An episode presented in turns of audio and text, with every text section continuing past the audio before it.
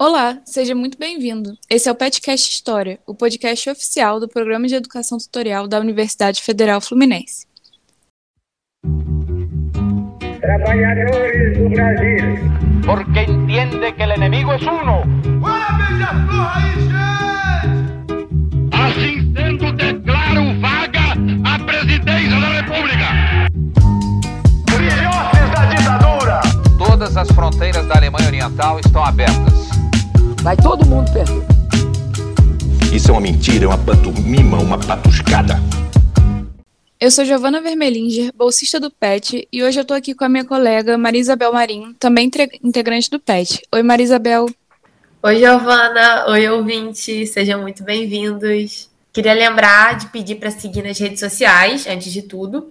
É, no Instagram, Pet História UF, no Twitter, Pet História, no Facebook, Pet História UF Niterói e também estamos no YouTube como Pet História UF. Pois é, como você deve ter visto aí no título, o episódio de hoje é sobre história medieval, um tema inédito aqui no, no podcast. Só que, além de ser um tema inédito, o episódio de hoje é duplamente especial, porque a gente trouxe aqui como convidada a Renata Vereza, que é a nossa tutora do PET. E é graças a ela que tudo funciona por aqui. Ela é quem consegue coordenar esse grupo de 18 estudantes de história na UF e que está sempre disponível para ajudar a gente, que dá todo o suporte para a gente continuar fazendo esse nosso trabalho de divulgação, de pesquisa. Então, seja bem-vinda ao Petcast, Renata, agora como convidada. Oi, Giovana, oi, Marisabel, super obrigada pelo convite. Já ia começar brincando dizendo, tá vendo, né? Nem sou tão boa assim, que é o primeiro episódio de História Medieval do Petcast Senão que eu não estou conseguindo comover vocês para o lado bom da força. É porque, além de ser tutora do PET, a Renata é professora né, no Departamento de História Medieval na UF. E a gente queria pedir para você falar um pouquinho, Renata, da sua trajetória como historiadora, da sua área de pesquisa, também aproveitar é, para perguntar o porquê de você ter escolhido estudar a história medieval. Bom, meninas, ouvintes, é assim, eu sou professora de História Medieval desde 1997, né, quando eu comecei a dar aula é, de História Medieval na universidade. Já dei aula em várias universidades. E eu não sei bem porque eu fui estudar História Medieval. Eu lembro um momento em que me deu um clique, eu estava na graduação ainda, e eu vi uma palestra de um professor sobre a temática é, da, da, Reconquista, da Espanha Islâmica, e aquilo, de repente, me deu um estalo. Eu falei, eu quero trabalhar com isso, é, isso foi há muito tempo atrás, em 93, 94, uma coisa assim. E me enveredei nisso, nunca mais consegui sair, né? Ou seja, mesmo que, que eu tente de alguma forma é, buscar outras temáticas de trabalho, que eu acho importante, que a gente, né? Eu, eu acabo sempre é, trabalhando com, com Castela, com alândalos, com muçulmanos, com cristãos, eu acabo sempre ficando um pouco rodando um pouco nessa, nessas temáticas, que são as temáticas que mais me encantam e que mais me seduzem até hoje. Isso enquanto pesquisa, né? É, aula não, sempre dei aula em licenciatura, e, e, eu tenho muito orgulho dessa coisa de falar que é aula em licenciatura, né? Dessa, dessa função da gente de formar professores, é uma coisa que sempre me apaixonou muito. Então, são aí vinte e tantos anos é, é, trabalhando nisso. Obrigada pela explicação aí, Renata, pela breve trajetória. E acho que a gente pode então começar, né, o episódio de falar um pouquinho das coisas que a gente se propõe a trazer sobre a discussão da história medieval. Então acho importante primeiro dizer que a gente vai focar é, em alguns pontos específicos, porque obviamente é um período extremamente amplo e rico para a gente tratar num episódio só de podcast.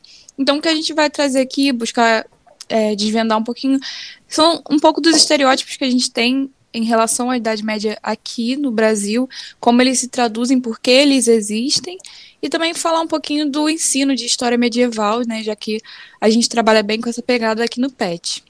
Tá, então, primeiro, um ponto importante quando a gente pensa no significado de história medieval aqui no Brasil são esses estereótipos que a Giovana mencionou, que cercam todo esse período. A associação mais comum é aquela da Idade das Trevas, como se a Idade Média fosse um período obscuro entre a grandiosidade da Idade Antiga, de Roma e Grécia, por exemplo, e o Renascimento. Diante disso, a gente gostaria de saber por que, que essa afirmação de Idade das Trevas não condiz com a realidade da Idade Média e como que ela foi forjada. Acho, acho que essa pergunta é excelente, a gente cabe super bem, né? Então, é aquele momento, senta lá vem história. Então, é, qualquer período histórico, né, seja a Idade Média, a Idade Moderna, né, ele vai ter a sua valoração feita uh, depois, né? E de acordo com os filtros que aquela época usa para avaliar seu próprio passado. É, o Mark Bloch dizia é, historiador Mark Bloch, que é um, um, livro que é muita referência para todos os cursos de história, para os alunos que estão começando, com a introdução à história, né, Apologia da História, na, na, versão nova, em que ele fala que não é o passado que explica o presente, mas é o presente que explica o passado. Então, nesse sentido, as épocas vão olhar para trás e vão buscar no passado resposta para as suas inquietações do presente. E a Idade Média não foge esse tipo de coisa. Quando, quando que foi forjada essa ideia de Idade Média e Idade das Trevas? Ela vai ser forjada exatamente no Iluminismo. Quando o Iluminismo começa a se afirmar no final do século XVIII, ele começa a se afirmar enquanto né, uma ideologia liberal burguesa, de um grupo né, social que pretendia ascender a, ao poder político uh, de uma maneira que lhe era impedida até o momento, naquilo que a gente qualifica um pouco como antigo regime, ou seja, a burguesia quer ter, de fato, um conjunto de poderes políticos aos quais ela não tem pleno acesso. E para tal, ela tem que propor uma nova sociedade, ela tem que propor um novo regime, ela tem que propor um novo arranjo social, um arranjo social que a inclua no topo dessa pirâmide, coisa que não acontecia no antigo regime. Então você começa a forjar a ideia de iluminismo como luz. Luz, eu só posso ser luz se eu tenho treva, eu só posso iluminar aquilo que está escuro. Então você começa a surgir a ideia de que o que vinha antes era muito atrasado, o que vinha antes era escuro, o que vinha antes era retrógrado. E tudo que essa burguesia está propondo para o futuro é luz, é libertação, é civilização. E aí você começa a forjar essa ideia de uma idade média, uma idade das trevas, porque é uma idade que é, não permite que essa burguesia né, ascenda ao poder da maneira como ela, ela, ela, quer ascender, porque ela pode ter o poder econômico, mas ela está batalhando para ter um poder político condizente com esse poder econômico que ela tem. A gente está pensando no final do século XVIII, está pensando no iluminismo, está pensando em revolução industrial, a gente está pensando em todo um processo de quê? De consolidação do capitalismo. Então, essa nova proposta de sociedade capitalista, liberal burguesa, ela tem que ser uma proposta vista como libertação. Libertação de, do quê? De alguma coisa muito ruim, de alguma coisa muito é, que aprisionava muito a sociedade. E aí, daí, daí surge a ideia da Idade Média Idade das Trevas, do Iluminismo. O que, que é importante a gente pensar nisso? Gente, nós vivemos ainda numa sociedade capitalista, vivemos ainda numa sociedade liberal burguesa. Então, este conceito, né, é, de associar o capitalismo e a ideologia liberal burguesa com a civilização ainda é um conceito muito caro, ainda é um conceito muito importante. Por isso a ideia da Idade Média e da Idade das Trevas ela permanece tão atual. Se vocês perceberem, em qualquer jornal, qualquer mídia, as pessoas de forma geral, memes, quando elas querem dizer que uma coisa é ruim, elas dizem que ela é medieval, que é voltar à Idade Média, que é voltar ao feudalismo, como se o capitalismo fosse em si bom, como se o capitalismo fosse em si perfeito. Então, o capitalismo ele não tem contradições, o capitalismo não tem retrocessos, porque o capitalismo é só libertação. Aí, seja, acontece alguma coisa que às vezes é absurdamente capitalista, é absolutamente é, lógica dentro do sistema capitalista, mas é uma coisa ruim, você qualifica como um retrocesso, como se o capitalismo não tivesse retrocesso. O capitalismo não tem opressão, o capitalismo não tem dominação. Tudo que soa isso, ou que cheira isso de alguma forma, é muito rapidamente qualificado como Idade Média, como Idade das Trevas. Né? Ou seja, é uma construção antiga? Sim. Né? Lembrando outro historiador tradicional dos Antigões, o Brodel. Estamos falando da longa duração? Estamos falando da longa duração, né? em que essas estruturas mentais elas se mantêm e continuam porque são operacionais ainda para o sistema dominante. Então, a gente ainda vai ver na mídia, de forma geral, essa associação entre Idade Média e Idade das Trevas. O, o triste é ver isso em sala de aula, o triste é a gente ver isso no livro didático, é a gente vê isso com professores repetindo, né, sem, sem ter o devido olhar crítico a este processo, né, é, o filtro que tem, né? Eu, outro dia eu vi um meme muito interessante, né? Tinha a, a, a, cena do filme, aí a Idade Média, aí você bota um filtro azul, para ficar tudo um pouco sem cor, um, um pouco mais sombrio, né? ou seja, ah, que a mídia faça isso, ok. Que, que os professores de história façam isso, aí me parece um pouco mais preocupante, porque indica que não tem uma visão crítica na própria maneira como a disciplina história é construída, ou uma ingenuidade em achar que a história que a história não tem ideologia, né? Muito obrigada pela resposta super completa. E o que eu acho interessante é que quando é, se forja essa ideia né, de uma idade das trevas, de uma idade que era ruim, né, justamente para ter esse contraponto com o iluminismo, como você falou, é, se apaga toda uma produção cultural e todo, toda uma história que é rica em diversidade que existiu na, na, na, Idade Média, né? E não se fala disso, é como se fosse um tempo realmente parado. A gente fala sobre feudalismo no, no, no colégio e olhe lá, né, para os alunos. Então, é, é um apagamento muito forte da história. Exatamente, né? O que se fica é, são, é como se a Idade Média fosse reduzida a isso. Mas o que eu vejo, tanto pela minha experiência na escola, no ensino médio, no ensino fundamental, foi que pouco se preocupou, e principalmente também nos filmes, em tudo que se produz de, é, de cultura, entretenimento sobre isso, que você não fala das relações mais profundas de sociedade, de economia, não fala dos avanços agrícolas que, teve, que tiveram no período, não fala, por exemplo, das ligas de comércio, que são coisas muito mais profundas e complexas que a sociedade foi capaz de criar, só que não, né? O que se retrata é justamente aquela vida bucólica, simples e trevosa, dominada pela igreja, pela peste, enfim. São sempre esses retratos muito reducionistas. E, Giovana, que eu acho que, que para mim me parece assim, o mais curioso, né? Mas é isso, eu acho que a gente entendendo que esse retrato ele é operacional ainda, né, para o sistema dominante, é a ideia de que o camponês medieval ele é muito explorado. O camponês medieval, coitado, é, ele é muito explorado. Esse camponês ele paga muito, muito imposto esse camponês tem que pagar imposto para tudo, esse camponês é explorado. E o trabalhador não. O trabalhador hoje não paga imposto, o trabalhador hoje não é explorado, porque ele recebe até um salário para trabalhar. Ou seja, essa visão ela ajuda a anular também a exploração atual, né? Porque se joga para trás e eu vejo as pessoas falando, coitado, o trabalhador, se, se, se morresse, para a família ficar com a terra, ele tinha que pagar o senhor para continuar na terra. Ué, mas hoje a gente não faz a mesma coisa? Né?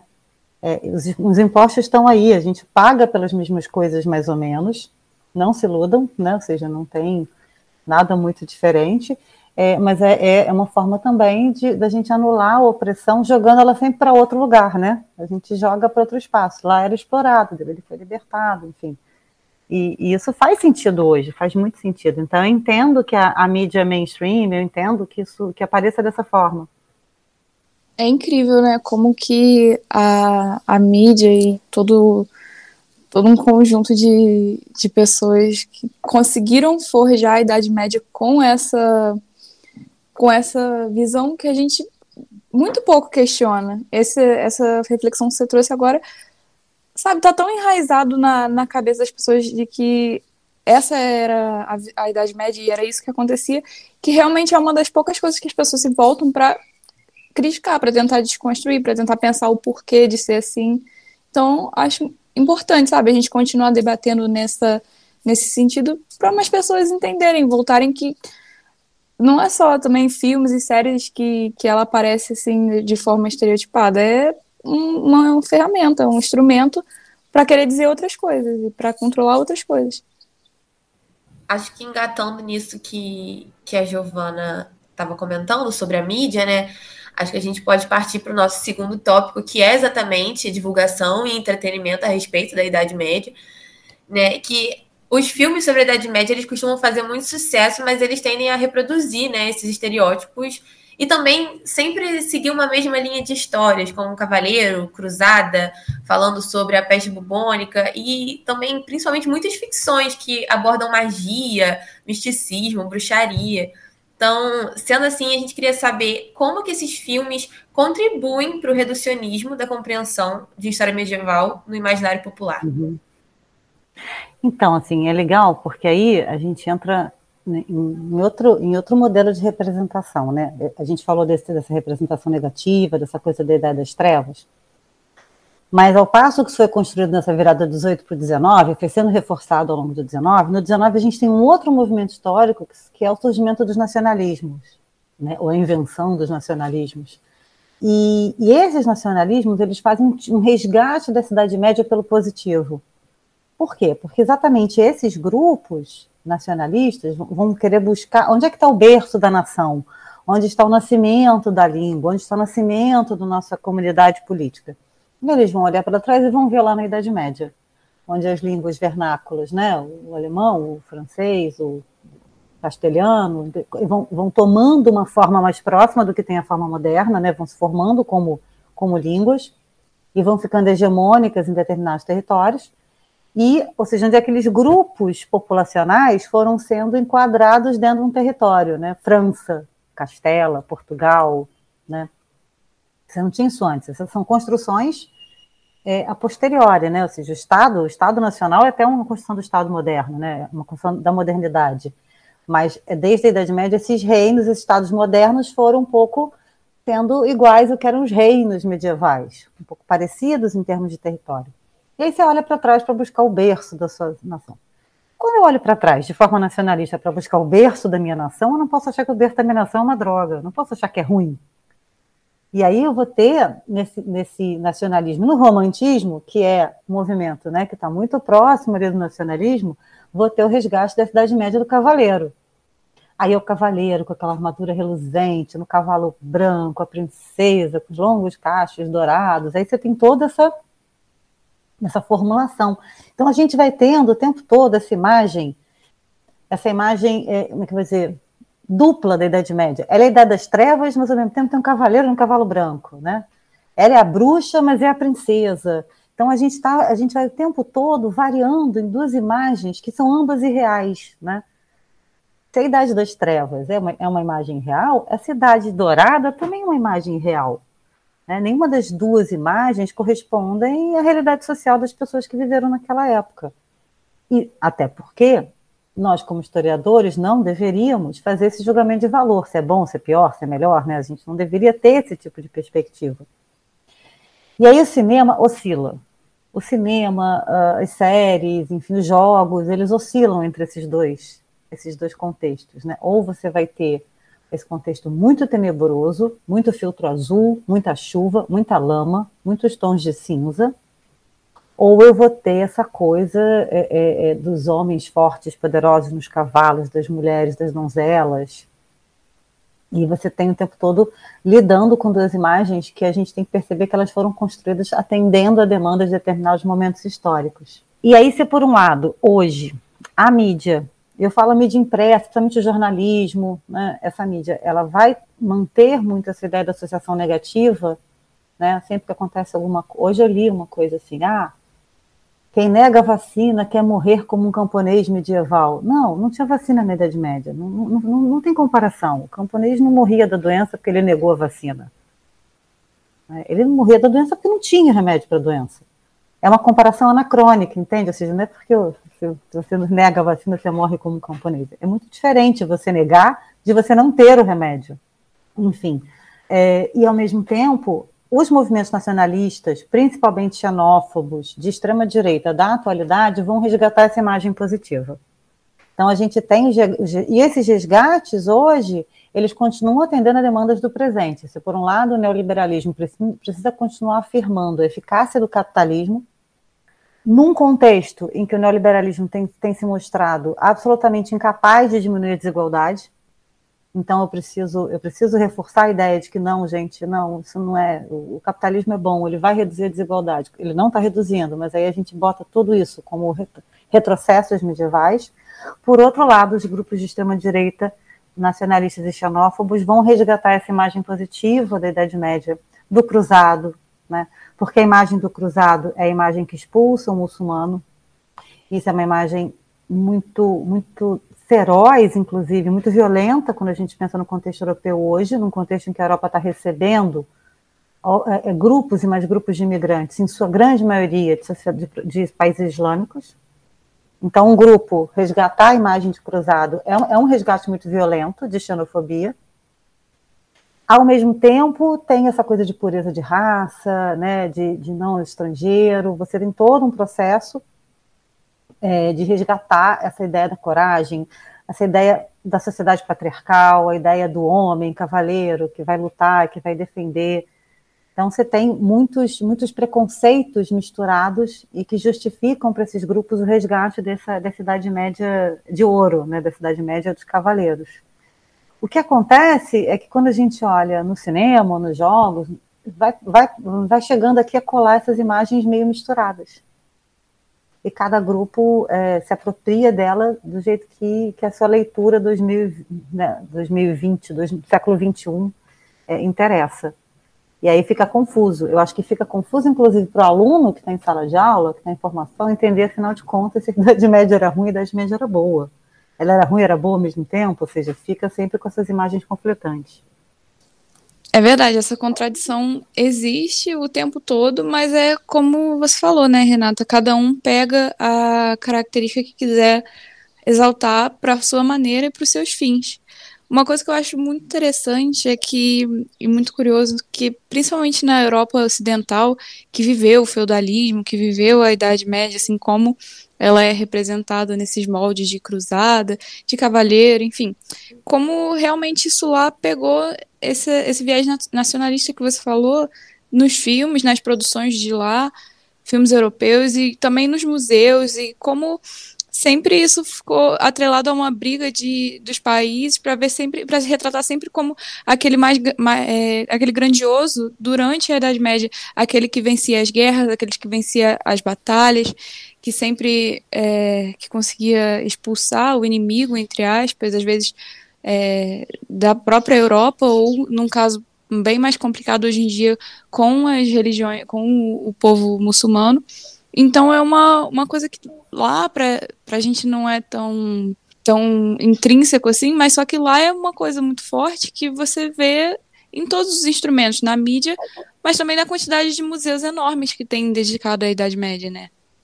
É, que eu acho muito interessante também, que sobre essa questão do resgate a um herói nacional, né, que foi trazido pelo romantismo, como você falou, por esse movimento que é muito nacionalista, a gente pode fazer um paralelo com o Brasil, porque no romantismo brasileiro existiu esse resgate ao herói nacional indígena, né? Tipo, foi um movimento, acho que o indianismo, se eu não me engano, mas é, foi todo um movimento para resgatar um herói nacional brasileiro. Óbvio que não na nas mesmas proporções que é, é desse cavaleiro europeu, da, né, medieval, mas existe esse paralelo, então acho isso bem interessante de ser apontado.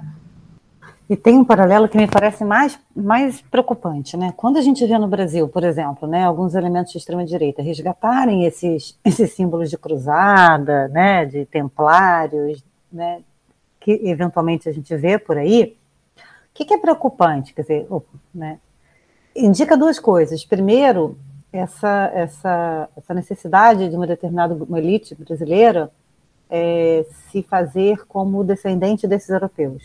Isso tem todo um racismo implícito nessa proposta. Ou seja, como se nós descendêssemos diretamente dos portugueses. É, como se Brasil e Portugal tivessem. Por que não Brasil e Gana? Por que não Brasil? Entende? Ou seja, é uma construção é, é, é, de, uma, de, uma, um fio, de uma linha, de um fio condutor que não existe de fato, mas que, mas que explicita o racismo. Né? Que se quer se pensar como é, é descendente de europeus. Dois, é, essa, a, essa mudança, né, se o alvo do cruzado né, e o alvo dessa extrema-direita na Europa é esse imigrante ou norte-africano, ou que, que é muçulmano, ou do Oriente Médio, no Brasil, isso, isso se volta para outros grupos, né? Então, quando você vê alguém né, imitando um cruzado, qual é a batalha que essa pessoa vai lutar? Não é contra muçulmanos, a gente não tem uma população muçulmana expressiva no Brasil. Então, essa batalha é contra quê? É contra a população negra? É contra a população indígena? Então, a gente tem uma, uma reatualização aí dos preconceitos em que você pega, pega o modelo, né, pega a fórmula e você reatualiza para a sua realidade. Então, me parece muito, muito preocupante que a gente vai ter isso aqui, vai ter nos Estados Unidos, né, é, é, é, também grupos que, que, exatamente são exatamente os grupos xenófobos, racistas, que se veem como descendentes diretos dos europeus, que vão reatualizar também esse discurso nacionalista com outros inimigos, né? Ou, ou construindo outros inimigos para poder atacar, mas sempre dentro dessa mesma lógica. Acho que agora a gente é, pode levantar um ponto que é o nosso terceiro e último ponto que a gente gostaria de tratar aqui nesse episódio, que é sobre o ensino da história medieval, né? Como que ela é abordada principalmente nas escolas. E a gente sabe que história medieval é um conceito que ele possui uma temporalidade e uma localidade muito específica, e que essa, essa localidade não compreende aqui no Brasil. Só que, apesar de, de ser um conceito também aplicado aos países do Oriente Médio e dos países europeus, ele acaba sendo restrito, quando a gente estuda sobre, ao ocidente da Europa, né? A gente sempre, pelo menos nas escolas, assim, é muito comum que se foque basicamente o conteúdo inteiro em França, Inglaterra, Portugal, Espanha, principalmente ali na Europa Ocidental mesmo. E isso evidencia um eurocentrismo que cerca esse estudo da história medieval. E a gente queria perguntar, levando essas coisas em, em consideração, por que então a gente estuda história medieval no currículo base da educação brasileira? Ai, uma pergunta excelente. E, e essa, ela tem várias entradas de resposta, né? Eu, eu vou começar pelo final. Por que, que, a gente estuda o que quer que seja, né? É, existe uma discussão que está rolando é, agora muito na não GT de ensino de história. Eu cheguei a assistir uma palestra e alguns colegas falando que não, que no Brasil só tem que estudar a história do Brasil, que o menino é, do Marajó não tem que estudar cerâmica grega, tem que estudar só cerâmica do Marajó. Para mim isso é uma visão, isso é uma visão absolutamente conservadora e elitista da história. O menino do Marajó tem que estudar cerâmica grega e cerâmica do Marajó. Ele tem que conseguir entender, se entender no mundo, não só na sua mini localidade, porque isso é reducionista e isso faz com que o aluno não tenha capacidade de entender qual é a posição dele diante do mundo. Você cria alunos alienados, alunos que só conhecem o seu contexto imediato. Você está me dizendo que, menino, que alguém do norte do país não tem que saber nada que não seja a sua realidade imediata, porque ele não consegue nem entender por que, que a sua realidade imediata é periférica. Porque ele só estudou ela, ele não estudou o mundo. Ele não sabe qual é o papel dele no mundo. Ele sequer sabe por que, que a cerâmica do Marajó não é tão valorizada quanto a cerâmica grega. Ele não sabe, porque ele não entendeu os processos históricos que geraram o eurocentrismo que faz com que a cerâmica grega seja mais valorizada que a cerâmica do Marajó. Porque ele nem sabe que existe. Então, primeiro, isso é um perigo. A gente tem que tomar muito cuidado com esses discursos que, que falam, não, eu estou no Brasil, só estudo a história do Brasil. Porque, no mais das vezes, está embutido ser um discurso conservador e ser um discurso elitista. É, e é muito preocupante para mim escutar isso de professores, né? escutar isso de, de na boca de outros colegas. É, eu estudo história, e qualquer história, antes de tudo, para entender o meu presente. A história medieval, a história antiga, a história da África, a história da China, enfim que você quer que seja. Estudar outras temporalidades e outras espacialidades me permite, nos permite, na verdade, é, desnaturalizar o nosso presente. Porque se a gente não tem essa dimensão, a gente, a, tudo é muito natural para a gente. É como se tudo fosse sempre dado, como se aquilo sempre existisse. Perceber que tem outras formas de vida, outras relações sociais de produção, outras formações sociais, me permitem ver que a, que a formação na qual eu vivo ela não é uma realidade em si, ela é uma realidade construída. Portanto, se eu estudo uma sociedade não capitalista, eu consigo entender que o capitalismo não é um dado, é, não é um dado é, do qual não fujo, é uma, é um, uma relação construída e que tem uma história e permite perceber tudo aquilo que foi construído socialmente, economicamente, politicamente ao longo da trajetória e entender melhor onde eu estou, entender melhor o sistema no qual eu vivo. Se eu, se eu não consigo olhar fora dele, eu não consigo olhar para ele, né? Não tem a história de que né, o homem é uma ilha, ele não consegue olhar, tem que se olhar de fora da ilha para se perceber. É isso, né? É, então, estudar qualquer outra temporalidade, qualquer outra espacialidade, não é uma curiosidade, é, é a operação de reflexão que me permite compreender melhor o meu presente. Desnaturalizar esse presente e entender né, o quanto de construção social tem nele tudo aquilo que a gente falou, é, mas é assim. Não, não é assim. Existem outras formas. Não estou dizendo nem que são melhores nem piores, não é nem, é nem fazer isso no sentido de julgamento de valor, não, tá? Mas da gente perceber, da gente conseguir perceber o mundo. Então, estudar história medieval, estudar história antiga, estudar história da China, né? É, é, não deveria ter ser justificado. É o que permite fazer esse tipo de, de reflexão e esse tipo de, de operação para compreender o presente. E isso talvez fique pouco claro, porque quando as pessoas muitas vezes não entendem isso, é, é, o que está em conflito comigo não é, não, é, só, não é só gostar ou não gostar de Idade Média, é o conceito de história que essa pessoa tem. O que, que ela pensa que é história, né? Ela pensa que a história é um montadinho de fatos? Porque aí você só, né, você vai ter um conceito de história que não é o conceito de história que eu tenho. No conceito de história que eu tenho, eu preciso, eu prefiro, eu preciso, necessito refletir sobre qualquer temporalidade se, se, a minha história continua sendo essa história positivista do século XIX, em que eu quero só narrar uma coisa, aí tá bom, aí você estuda só o seu imediato, ou você estuda só aquilo especificamente que você tá, tá escrevendo. Mas aí eu acho que é empobrecedor para os nossos alunos de forma geral. Esse é um, um dado. O outro dado é o eurocentrismo. Né? O eurocentrismo, é, e é muito bom que ele esteja, sendo, ele esteja sendo cada vez mais questionado, gente, assim e não digo questionado só de fora para dentro, né? Hoje em dia, dentro da área de história medieval, as discussões sobre o conceito de Idade Média, sobre eurocentrismo, são as principais discussões que estão percorrendo o mundo, não digo só no Brasil, não, no mundo como um todo. A área de história medieval tem se rediscutido intensamente nos últimos anos. É, se Idade Média se aplica aqui, se aplica à Europa só, se não se aplica, se quando vai falar de história da África dá para falar de Idade Média, o que, que seria uma Idade Média é, decolonial. Né? Isso tudo é, é o assunto que está saindo livro, está saindo texto. Assim, a, área de medieval tem pensado muito profundamente nessa sua posição.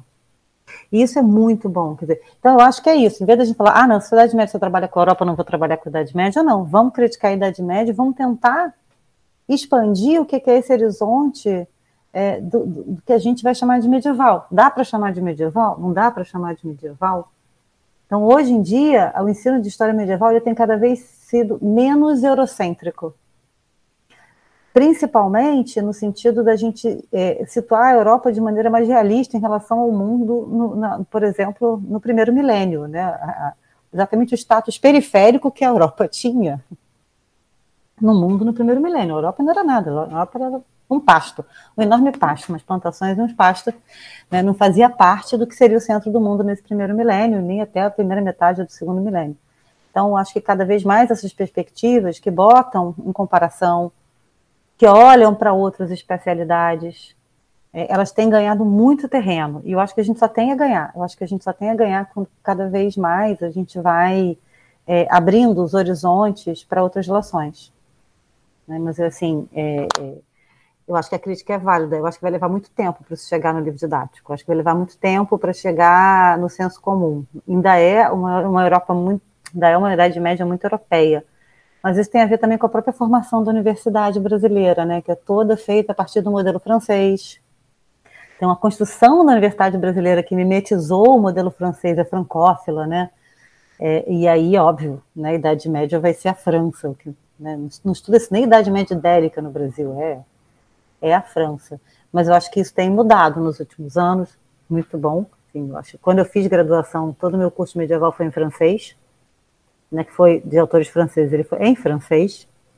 E eu acho que a gente tem mudado esse panorama quando a gente olha o panorama das pesquisas no Brasil, inclusive, a gente tem cada vez mais é, tido pesquisas que fogem a esse lugar comum, que já estão trabalhando com outros espaços é, é, é bem distantes da Europa até.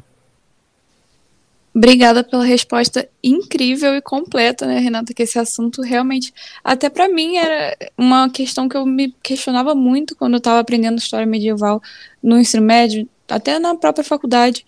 E agora é, dá para entender muito melhor e muito mais, com muita mais profundeza de que até o que a gente estuda ou deixa de, de estudar faz parte de um, de um contexto maior. Uma coisa que me chama a atenção nisso tudo é que me entristece, na verdade, é o uso de, que, de professores de história, de alunos de história que dão aula, e até mesmo de pessoas que se intitulam professores de história, mas não são, e falam sobre história nas plataformas, é como eles usam assuntos como a Idade Média e também outros assuntos que geram muita curiosidade por exemplo, de, que, que falam sobre essa questão dos cavaleiros, dos templários, das cruzadas, que são assuntos é, normalmente que geram realmente uma curiosidade por ser uma realidade talvez mais longe da, é, mais longe da nossa. Só que eles reduzem isso a literalmente curiosidades, a fazer um vídeo sobre Idade Média, mas que é completamente raso. E são esses professores, esses educadores e historiadores que deveriam, teoricamente, ter essa missão de analisar mais o todo, de analisar o porquê e tentar passar isso para as outras pessoas. Então, eu vejo muito isso acontecendo com a Idade Média e com muitos outros assuntos, é uma coisa que me entristece bastante. Além de, de esvaziar, são comentários de esvaziar o conceito, muitas vezes também, a gente vê até em canais aí da televisão, que as pessoas assistem e acham que estão formadas em história, mas criar toda uma historinha, como se fosse um conto de fadas, como se fosse realmente um, um, um livro de ficção para entreter aquela pessoa ali no, no que ela está assistindo, mas ela sai dali acreditando que aquilo é a história. Então, além de esvaziar o conceito, é você trazer outras coisas para dentro de um conceito que não cabem ali. Não, é perfeito você tá falando, né? A gente não pode falar mal de ninguém aqui, mas assim, já, várias pessoas, né? Vários youtubers, assim, me vieram à mente com vocês falando. Mas é isso, gente, assim, eu acho que você pode, sim, e deve. É, é, é, não precisa ser chato, né? A história não precisa ser chata, a história não precisa ser aborrecida. A história não precisa ser aquela coisa da uma senhora vetusta que fala de forma monótona. Né? Você não precisa fazer isso. Você pode não só ter uma linguagem que seja mais acessível ao público em geral, como pode também, gente, é, ir para o lúdico. Eu acho que é super válido. Só que não é necessário você inventar mentiras, não é necessário você falar besteira. Você pode trabalhar assim. A realidade é muito interessante. A realidade é muito doida. Na realidade, tem histórias fantásticas, que são até difíceis da gente acreditar que sejam verdade. Então é isso, você não tem necessidade né, de simplificar, porque eu acho que isso de alguma forma me, me dá a sensação de que as pessoas acham que o público é burro. Sabe? Acha que o seu aluno é burro. E eu brinco com os meus alunos, desde que eu sempre eu falo, gente, dá para ensinar isso para o aluno de sexto ano? Dá, gente. Assusta o sexto ano, joga card de Yu-Gi-Oh! Se ele dá conta de fazer isso, ele dá conta de entender feudalismo. Né? Ou seja, se ele dá conta de entender um troço de análise combinatória super complexa, né, em que junta força e multiplica, ele consegue entender. A gente não pode achar, por um lado, nem que nosso aluno, nem que nosso público é burro, que nosso público não é capaz de compreender. Então, eu não preciso simplificar o ponto de incorrer em erro. Eu, eu posso explicar de maneira mais pausada, eu posso usar os recursos que eu tenho de imagem, que é muito legal. E eu não preciso, meu público não é burro, meu aluno não é burro. Ele é capaz de entender. Eu acho que parte-se muitas vezes disso, sabe? De, ah, eles não vão entender, então eu vou fazer bem bobinho. Aí o bobinho vem cheio de erro, cheio de besteira. O outro lado é que tem muito pouca gente formada em medieval no Brasil. É uma área muito pequena.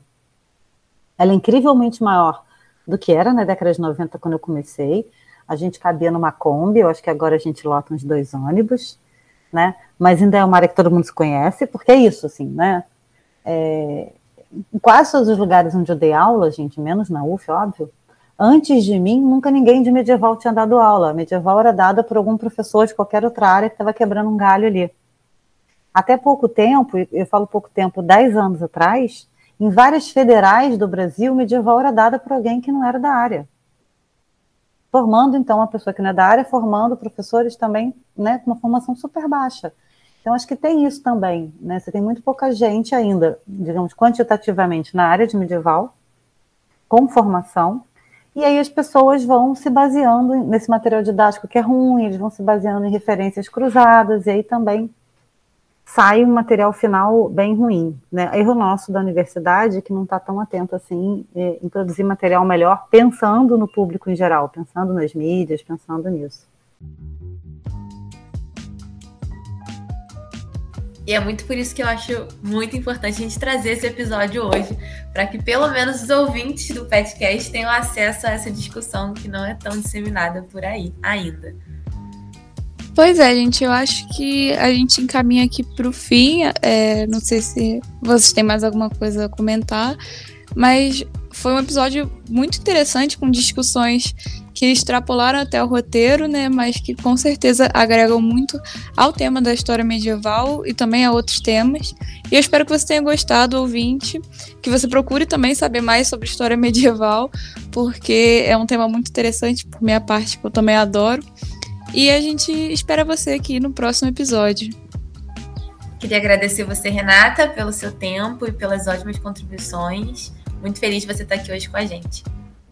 Gente, agradeço, agradeço a oportunidade, agradeço o público aí que foi escutar a gente. E a oportunidade, né, que vocês estão dando de falar sobre isso, eu gosto muito de falar, e acho que a gente tem que falar mesmo para fora da universidade sobre esses temas, a gente tem que conversar de forma mais ampla para isso.